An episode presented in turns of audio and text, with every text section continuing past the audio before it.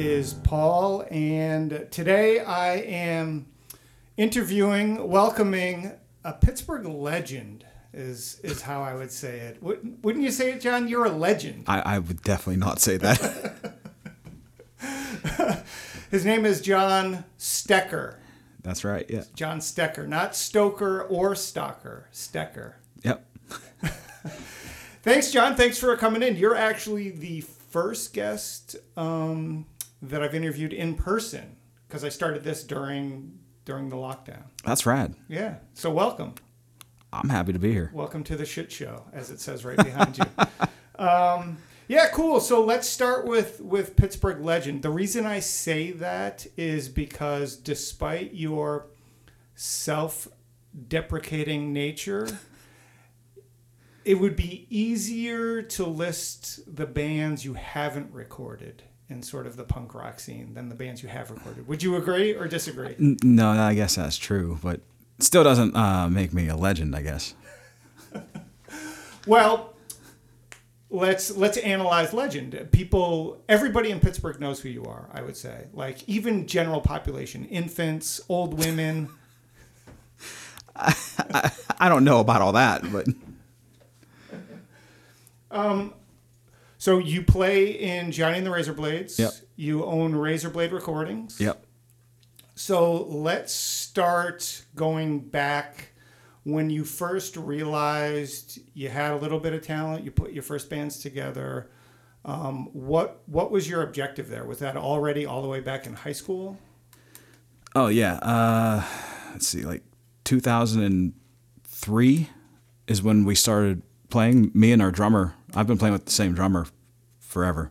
Um, I've played with a couple drummers before that, but once me and him got together, that's uh, it's been like that for different bands. But Johnny and the Razor Blades has been a band since 2006. So And and why did you?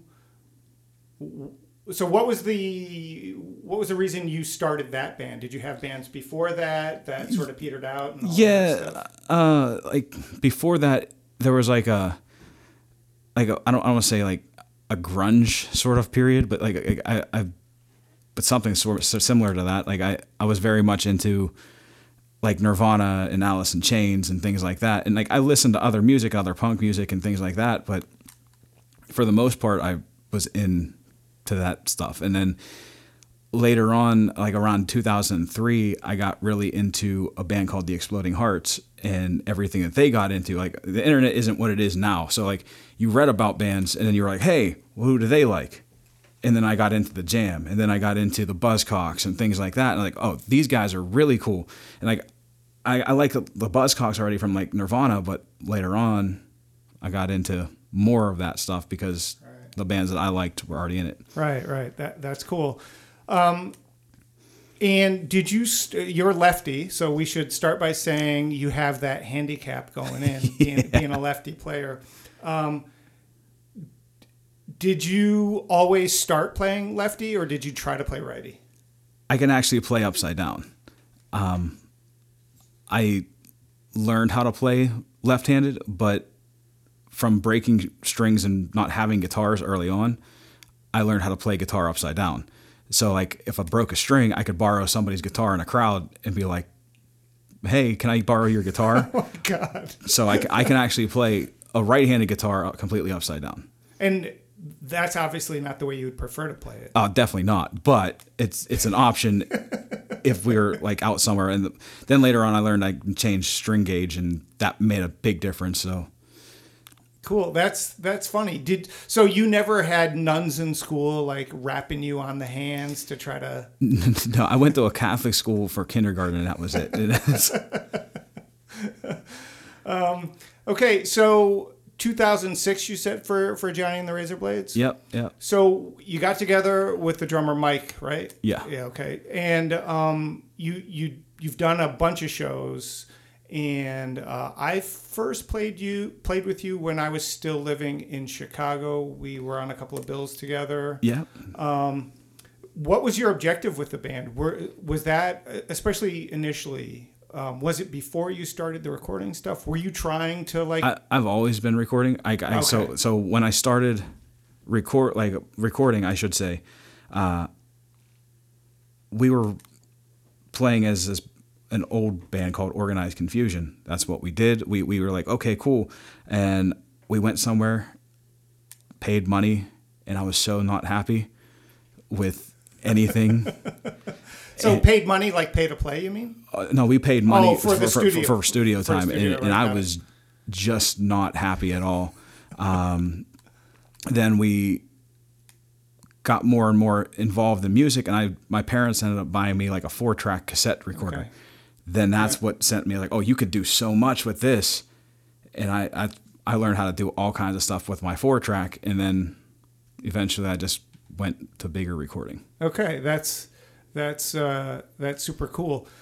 When did you when did you move from four track to what was you what was your next step? Did you then jump to digital, like those digital workstations that Yeah, so- Roland was making well, back in the day? So I, I always had a four track. Eventually, I had uh, what I forget what it's called, but it was on a PC at, at the time. It was like uh, Adobe. It was Adobe Audition, Okay, but it wasn't called Audition yet. Okay. Uh, uh, Adobe didn't buy it, and I had that for a while, but I didn't really use that. That was more or less just for quick demos and what I would finish uh, my four tracks onto.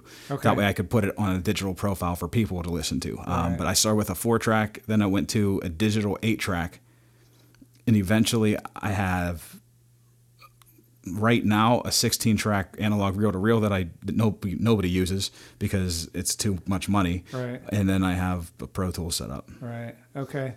So if we go back to, to Johnny and the Razor Blades, you you were doing recording right from the beginning, but did you did you have bigger aspirations for for the band? Did you want to?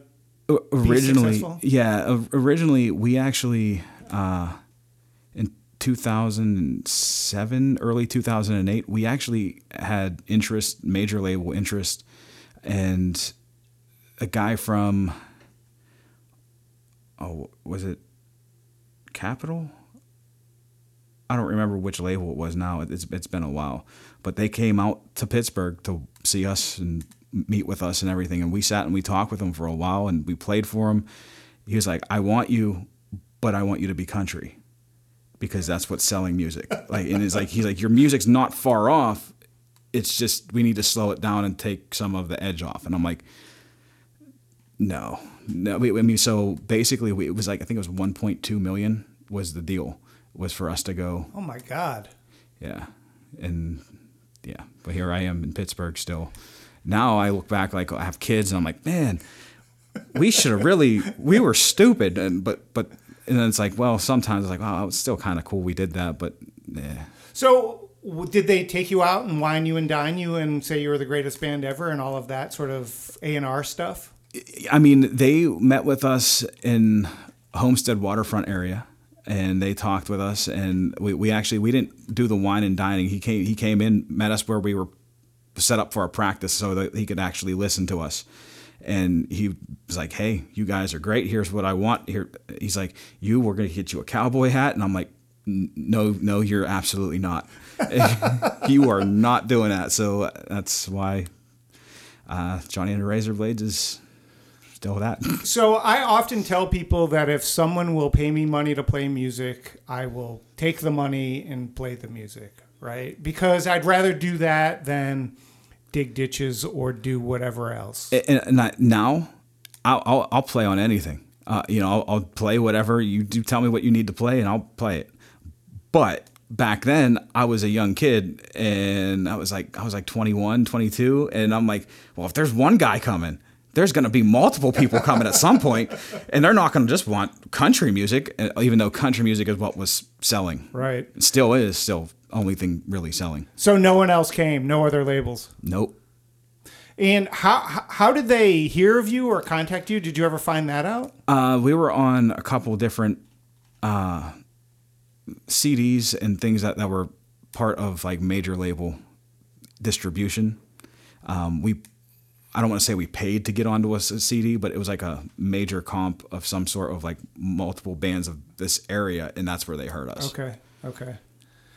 And so, thinking about that time, obviously, you've just said that you know you were a young kid and you weren't thinking about it. But if you put yourself back into the mindset, was the problem really that it was country and you weren't interested in country music because it's still your songs that you're writing, right? Oh, yeah, yeah. Uh, everything would have been the same, except the songs would have been slower.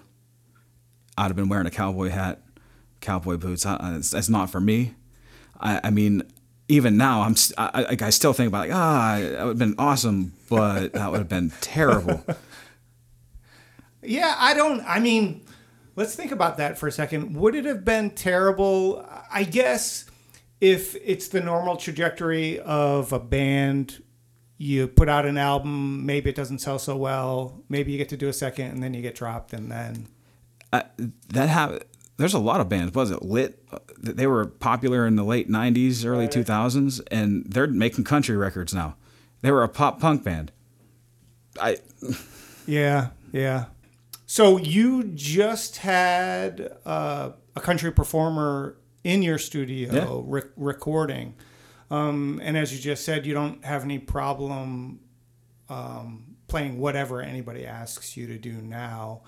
So, is it just getting old, John? Is that is that what it is? Oh, It's, it's got to be because like be, before I, even before I would have still played what you wanted me to, if it was for somebody else for something else. But for myself, it wasn't that. But now it's like I don't whatever. I'll just play. So what was the what was the style at the time? You guys just released a record called I have it right here called Learn to Love It. Um, so is the style comparable to to back in the day, 2006 or so? Yeah, uh, funny enough, some of the songs that are on that were written back then, because I record every other band in the city except for my own. Right, So like basically, we put out a record. That's that record itself, that "Learn to Love It," that's been recorded for like four years. Oh my God, really? Yeah. And so what were you sitting on? Uh, I had to finish up things like a couple vocals here or there, tambourine here or there, like it's- and it's just busy. So like yeah, yeah. So then uh, let I want to talk about the studio stuff in a second, but if you had to make a choice right now, if you had to make a hard decision about continuing doing band stuff versus studio stuff, what would you choose?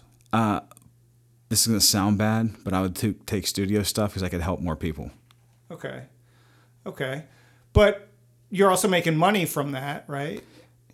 Is that part of the equation or no? I make money, but not what I could be making. Does that make sense? Like, so like what I charge isn't a lot to what what I guess what you can get. Like, uh, for bands, I, I try to work with them on cost as much as possible. Right. So, I mean, like, it's enough that I don't get yelled at at home from my wife.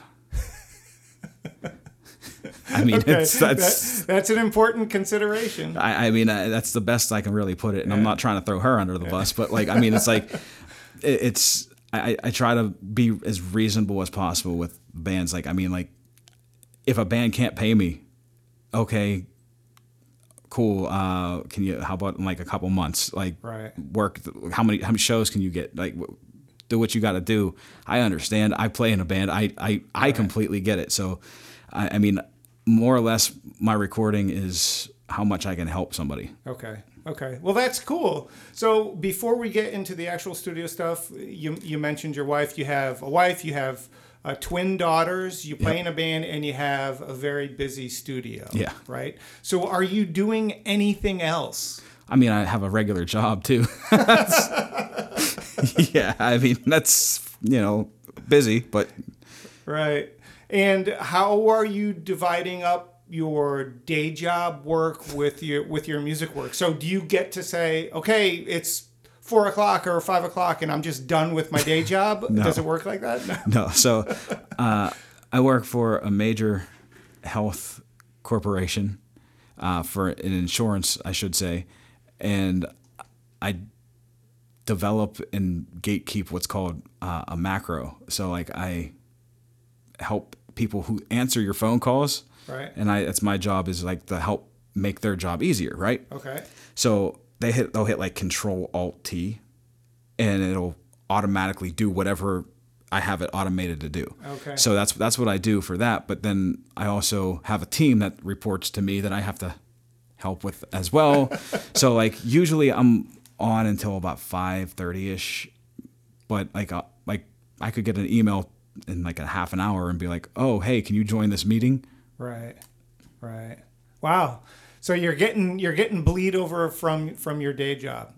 If if you could so if you just started charging more for your studio time, could you quit your day job?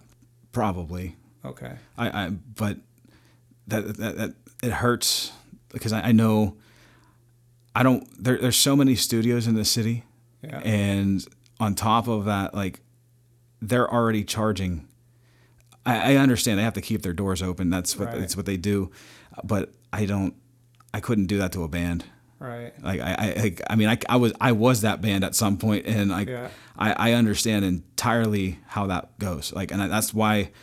So, I have a friend. You, you actually know him, Brandon Kapolka, right? Yeah. So, I wasn't gonna record bands at all. I was only recording my band. That was it. And he was like, "Hey, man, can you record us?" Sure. and from there, it basically snowballed. Because no one can say no to polka. That's really that's true. to. Yeah, I mean, like I mean, him and Chunk and Randall, they came and I like, I'll, I'll I'll be happy to help you. I I. They're like, and I swear to you, uh, they're like, can you make it sound like like it was in a trash can, like a metal trash can? I'm like, you, sh- I, I can. Is this? Are you sure that's what you want? Yeah. Okay. And that's what their first record came out to be. So that's the uh, legendary Super Fun Time Awesome Party Band that John is talking about right now. So let's take a side journey and talk about the legendary line um, that is You're so cool, you have sunglasses in your veins. So Polka says that on one of their songs. Where does that come from, John? So I was working with another band at the time uh, called The Show, and they had a song lyric or a song called Sunglasses, and in that lyric it says something about uh, something about sunglasses in your veins or something like that. And, and Polka was actually drunk and heard it as "You're so cool, you have sunglasses in your veins," and from that point on, that's where he started singing it. Right, classic. Um, okay, let's go back to the studio. So, I I've done the same thing as you, or something very similar, which is I wanted to record my own bands. So I read a bunch of stuff, I bought gear, and I learned how to do it. Right, that's that's basically what happens. And when you go back to those first recordings that you did, you're just like, oh my god, that sounds like shit, um, because you get a little bit better every time, and you apply a new technique or whatever. And I'm happy to record other bands, but I'll never take money. And the reason is because I don't want them to have an expectation that it's going to be good. That's okay. So that is entirely fair. Uh, and a lot of the way I do things, uh, I don't know how to. I try to explain to the, every band. I can only make you sound as good as you actually sound. I, I'm I'm not that guy who goes, well, we're gonna fix these drums over here and tighten them up to the grid, and now we're gonna take your vocal and then uh, we're gonna make sure that's all in key. And I'm like, no, this this is you. Right. I want it to sound like you. It's such a big deal to me. Is like making a band sound the way that band sounds. Right. Now it could be the best that that band has ever sounded, but that's the idea.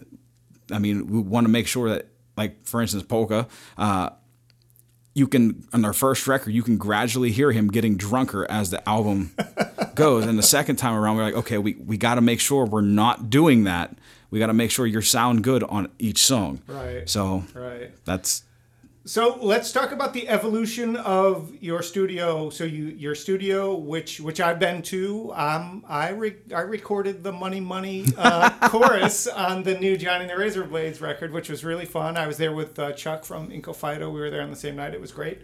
Um, but you have built a pretty great studio with a lot of gear into the the ground floor of your home yeah and how long did that take you? What was your idea? Did you buy the house specifically to do that? You know, what was the idea there? Uh, so we when we bought a house, we were like looking specifically for a house that had easy access to the basement because I knew that was going to be what I wanted to overtake as far as uh, a room went. And we we looked around a lot, and eventually we came across the house that we're in. It's like, and it's easy access for pretty much anybody. The way the way the way the house is, we made sure it was like, okay, this is on the front. This is easy. You can come around right here. There's lots of parking.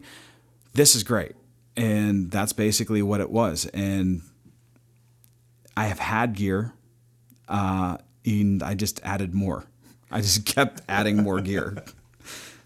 So if we just take a very quick sojourn into gear, in the box recording versus hardware recording, do you have a preference? Uh, so I used to really like tape hardware recording. Uh, uh, you know, that's where I came from. That's what I enjoy. The cost is outrageous. Just like the cost of tape. The cost of tape, cost of tape alone is like three hundred dollars for fifteen minutes, Oh my god. and that's fifteen minutes. So like, uh, you still have to put like a minute between songs. Right. So like, you're you're you're only gonna get four, maybe five songs on a reel of tape. Right. and uh, I mean, for, and that, that's if you're my band, uh, you know, you know where, where our songs are three minutes tops, you know, so Yeah. um, that's a big deal. So eventually, we moved it.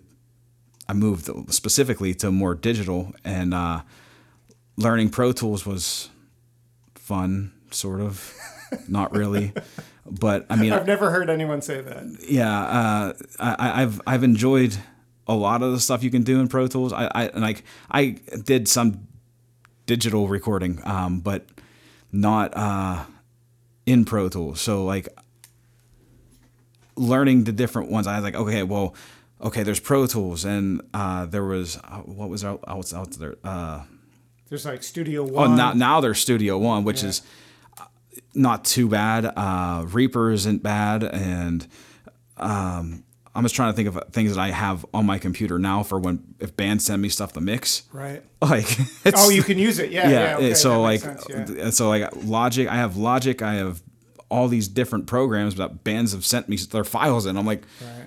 well, I have to be able to open them, so I have to have these programs. So. Right, right.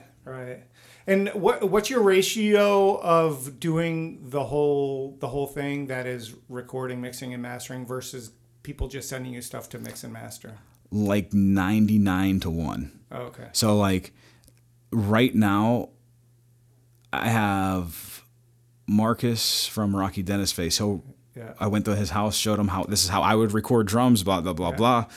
And he sends me everything and I just mix it for him. Okay. Um, But there's occasionally a couple bands here and there that like, hey, can you mix something for me?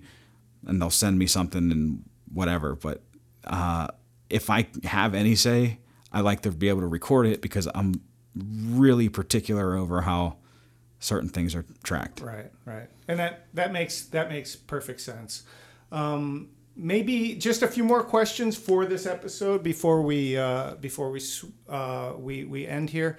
Um, how did you decide on your pricing structure? Was that something that you really thought about, or was it something that just sort of developed over time? So it developed um, because originally it was basically like, okay,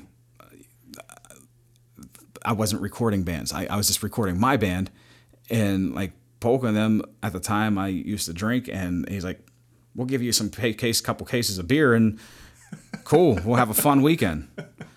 And that's basically how that worked. And eventually, like certain bands would like, "Hey, what about you want to you, you want to record my band?" I'm like, "I guess I can." And eventually, like, okay, well, what's reasonable? And some bands, like, if I can get a whole weekend, it'll be like, depending on what needs done, 500 to 600 for a weekend. And that covers the recording, the mixing, Right. you know, all of it. And uh, some bands, they, they aren't able to do that. So it's like, you know, between 150 $300 a song depending on what they have available. Okay. Um, so that's typically how I work, and it's like it, it covers all the tracking, all the re- mixing, all the mastering. When you when did you first start? Like after the polka experience, super fun time experience, when you were just starting to record other bands. When did you decide? Okay, this is now called Razor Blade Recordings. Polka named it. Really? Yeah. He's like, what, what do you call your studio? I was like, I don't know. Uh, so he was like, well, I'm just going to call it Razor Blade Recordings or Studios or something like that. And then he's like, I'm just going to call it that because you're in Johnny and the Razor Blades. I said, okay, cool. And that's how that was named. I have a Facebook page because Bill Jasper made me name a, get a Facebook page. So Amazing. Every so this is what I say when I say this is what I mean when I say that you're a legend, John, because everybody wants to do all this stuff and make sure you get uh, the the accolades that that you deserve. Quite frankly, dude, I just want bands to have something I'll listen to. like, like, like these are bands that I like, and that's another thing. I only record bands I like. I don't record something I don't like, and it's not not that I don't want to record them. It's just I don't have any anything in it to do Right, it. You know what I mean? right. Like, like I'll only work with a band that I actually will go and see. I I enjoy listening to, and that, that's a big deal to me. Like I. I'm not going to take money just to take somebody's money. right, right, okay. Versus whereas if you turned it act into your actual full time job, then you would need to would- start doing some of that. right stuff. and I- that's I, I i just can't do that like Okay. i i would i would hate to take somebody's money and not have something to be like yeah yeah your your song that sounds pretty good not i mean like, Oh my God. Uh, so let's leave it with uh, with one one last question here, and that is: Has anyone ever come into your studio and broken something? And if yes, what is that thing?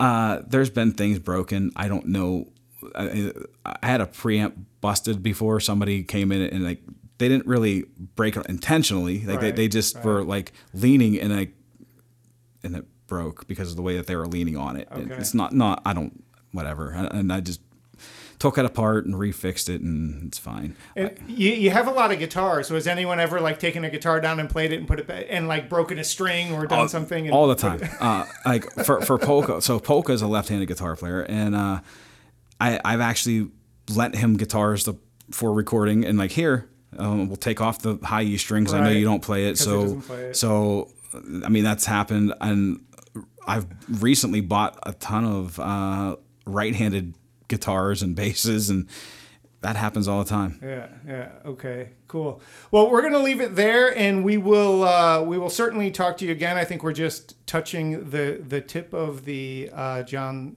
Stecker iceberg. Uh, thanks to everyone who's listening. Please continue to listen. Please like and subscribe and do all of that stuff. It is much appreciated. Thanks to John. Thanks for stopping by, Oh, John. thanks for having me, man. Right on, brother.